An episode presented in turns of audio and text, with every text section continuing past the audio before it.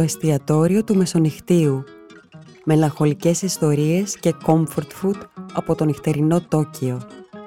Απλά γιαπωνέζικα πιάτα και συγκινητικές ανθρώπινες ιστορίες σε μια σειρά φαγητού του Netflix που δεν μοιάζει με καμία άλλη. Ένα κείμενο του Μεσχέιλο για το lifeo.gr Είναι τα podcast της Lifeo.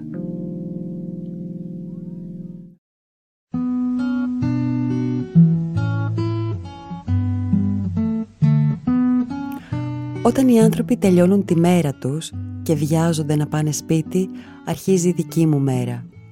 Το εστιατόριό μου είναι ανοιχτό από τα μεσάνυχτα μέχρι τις 7 το πρωί. Το αποκαλούν το εστιατόριο του μεσονυχτίου και σερβίρει μόνο αυτά που έχω στο μενού. Αλλά φτιάχνω και ό,τι μου ζητήσουν οι πελάτες μου, εφόσον έχω τα υλικά. Αυτή είναι η τακτική μου. Αν έχω πελάτες, περισσότερους από όσους φαντάζεστε.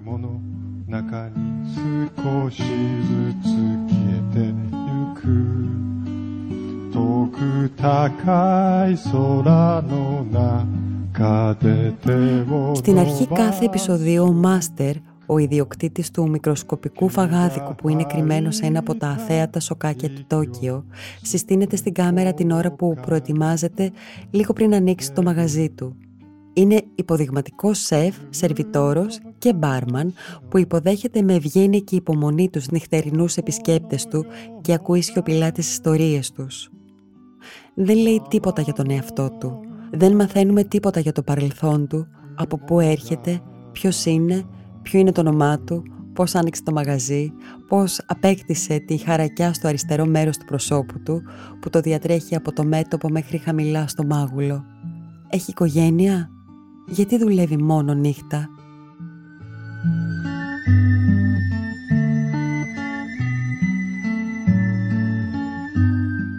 Από τους τίτλους της αρχής που συνοδεύουν ηχητικά το υπέροχο «Ομοέντ» του Τσουνεκίση Σουζούκι, το εστιατόριο του Μεσονυχτίου ιστορίες από το Τόκιο σε βάζει σε ένα μελαγχολικό τρίπ κάνοντας μία περιπλάνηση στους δρόμους του νυχτερινού Τόκιο μέχρι να καταλήξει στο μαγαζάκι του μυστηριώδους Μάστερ.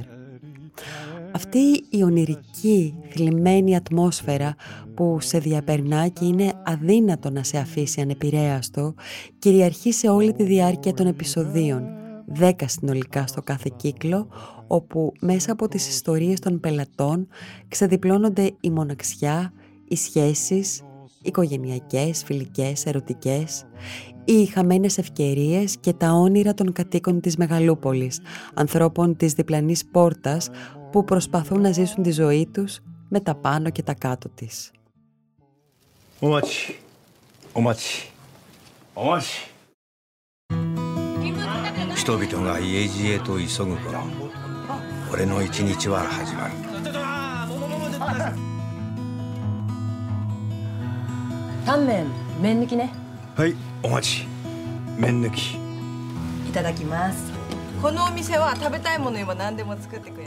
Το αξιοπερίεργο με το εστιατόριο του Μεσονυχτίου Ιστορίες από το Τόκιο Midnight Diner Tokyo Stories στον αγγλικό τίτλο είναι ότι αποτελεί μια σειρά φαγητού που όμως δεν έχεις ξαναδεί και δεν έχει καμία σχέση με την εκνευριστική ανηθικότητα και υπεροψία που κυριαρχεί στους διαγωνισμούς μαγειρικής και στην κουραστική επανάληψη των βίντεο μαγειρικής στο YouTube όπου παίζουν τα ίδια και τα ίδια, σαν λούπα. Στο μαγαζάκι του Μάστερ που χωράει μονοψήφιο αριθμό ατόμων, το φαγητό είναι ταπεινό, εξαιρετικά απλό, με ελάχιστα υλικά και οι μερίδες μικρές, κάποιες τόσο μικρές που δεν θα τις έρβηρε κανένα δυτικό εστιατόριο.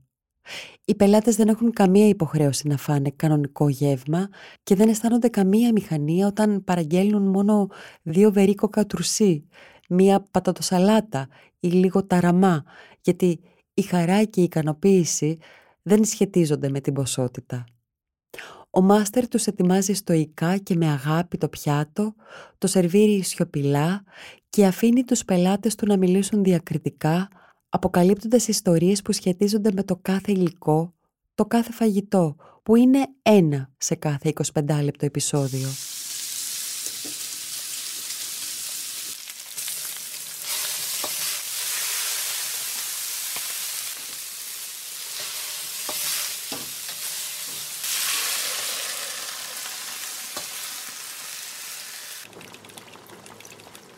うちでラーメンといえばインスタントだけどタンメンは生麺を使ってるんだその方がタンメンに合うからね Αυτή η συσχέτιση του φαγητού με την προσωπική ιστορία του καθενός που παρουσιάζεται χωρίς να προκαλεί καμία έκπληξη στους υπόλοιπους πελάτες, μόνιμους θαμώνες και τυχαίους επισκέπτες, κάνει τη σειρά μοναδική. Ο πελάτης ζητάει το αγαπημένο του πιάτο και ξεκινάει να αφηγείται στην ερμικά όσα του φέρνει στο μυαλό και οι υπόλοιποι τον ακούν, επεμβαίνοντας όπου και όσο πρέπει, ενώ ο μάστερ παρακολουθεί και μιλάει μόνο όταν χρειαστεί, λέγοντας «χαϊκού σοφίας». Οι συζητήσεις που γίνονται πάνω από ένα πιάτο φαγητού είναι από χαζολογήματα μέχρι βαθιά φιλοσοφικές, οι ρυθμοί χαλαροί, τα συναισθήματα από εφορία μέχρι απόγνωση. Ο καθένας μόνος και όλοι μαζί, γνωστοί και άγνωστοι, την ώρα που όλος ο κόσμος κοιμάται. Τρώνε ένα πιάτο που τους θυμίζει την παιδική τους ηλικία. Κάτι καλό ή κάτι τραυματικό. Το comfort food στην πλήρη έννοιά του.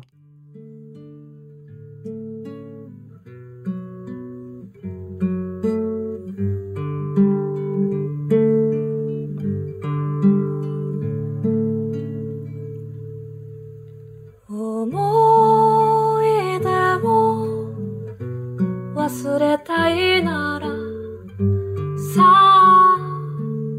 あ私が消し込むて消してあげる。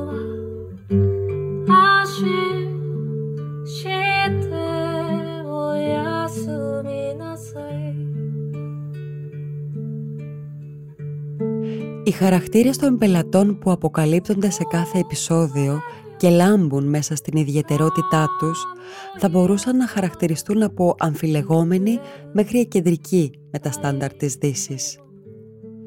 Είτε είναι μέλη της Γιακούζα, της Ιαπωνικής μαφίας ή πορνοστάρ, είτε detective ή υπάλληλοι που δουλεύουν μέχρι αργά τη νύχτα, τρανς και στρεπτιζές, παρουσιάζονται ως καθημερινοί απλοί άνθρωποι έτσι όπως θα έπρεπε, χωρίς κανένα σχόλιο για την επαγγελματική τους ιδιότητα ή τις ερωτικές τους επιλογές, χωρίς κριτική, χωρίς περιέργεια, με καμία διάθεση περιφρόνησης. Είναι όλοι πελάτες που απλώς απολαμβάνουν το δείπνο τους και μοιράζονται τις ιστορίες τους με τους διπλανούς τους. Μέσα στη νύχτα όλα απλοποιούνται, τίποτα δεν εκπλήσει, κανείς δεν αποδοκιμάζει οι στριπτιζές λέει πόσο αγαπάει τη δουλειά της και οι άλλοι την επενούν για την παράστασή της. Ο πορνοστάρ δέχεται συγχαρητήρια και του εύχονται να συνεχίσει να δουλεύει σκληρά. Τα επαγγέλματά τους και οι σεξουαλικές τους προτιμήσεις είναι μία λεπτομέρεια στη μεγάλη ιστορία, που είναι σπαραχτική και πανανθρώπινη. Δεν υπάρχει τίποτα ακραίο, δεν υπάρχει καμία αφήγηση με την οποία να μην μπορείς να σχετιστείς. Για πολλούς από τους χαρακτήρες, το δείπνος στον μάστερ γίνεται το καταφύγιο για αυτό που έχουν καταλήξει να είναι. Κάλτοι ηθοποιοί που έγιναν οδηγοί ταξί, αφηρημένοι επιστήμονες, ηλικιωμένοι εργένιδες που τους τυχιώνουν φαντάσματα των γονιών τους. Σε ένα από τα καλύτερα επεισόδια της πρώτης σεζόν, ένας άντρας που βιώνει έντονα τη μοναξιά μετά την απώλεια της μητέρας του, αναπολύει τα βερίκο κατουρσί και το κρασί από δαμάσκηνα, που του έφτιαχνε και αναρωτιέται τι θα γίνει η συλλογή του από σπάνιες πορνοτενίες όταν πεθάνει.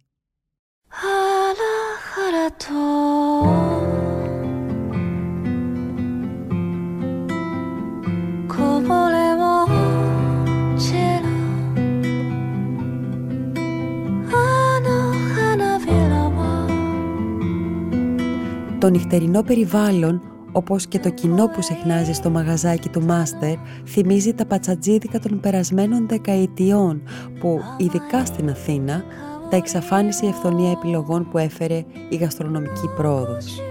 Η σειρά που σκηνοθετεί ο Τζότζι Ματσούκα βασίστηκε στο μάγκα Midnight Diner του Γιάρο Άμπε και κάθε επεισόδιο παρουσιάζει ένα απλό Ιαπωνέζικο πιάτο. Στο τέλος του επεισοδίου ο Μάστερ το μαγειρεύει, ενώ ο βασικός χαρακτήρας το σχολιάζει ή δίνει συμβουλές για την προετοιμασία του, κοιτάζοντας την οθόνη. Η σειρά έχει αποκτήσει φανατικό κοινό σε ολόκληρο τον κόσμο και μπορείς να βρεις ολόκληρες αναλύσεις για το κάθε φαγητό και τους χαρακτήρες της. Στο ελληνικό Netflix υπάρχουν δύο σεζόν με τον τίτλο Midnight Diner, Tokyo Stories, αλλά υπάρχουν και άλλες τρεις, πέντε συνολικά, χωρίς το Tokyo Stories στον τίτλο. Ήταν ένα κείμενο του Μεσχέηλό για το lifeo.gr. Είναι τα podcast της Lifeo.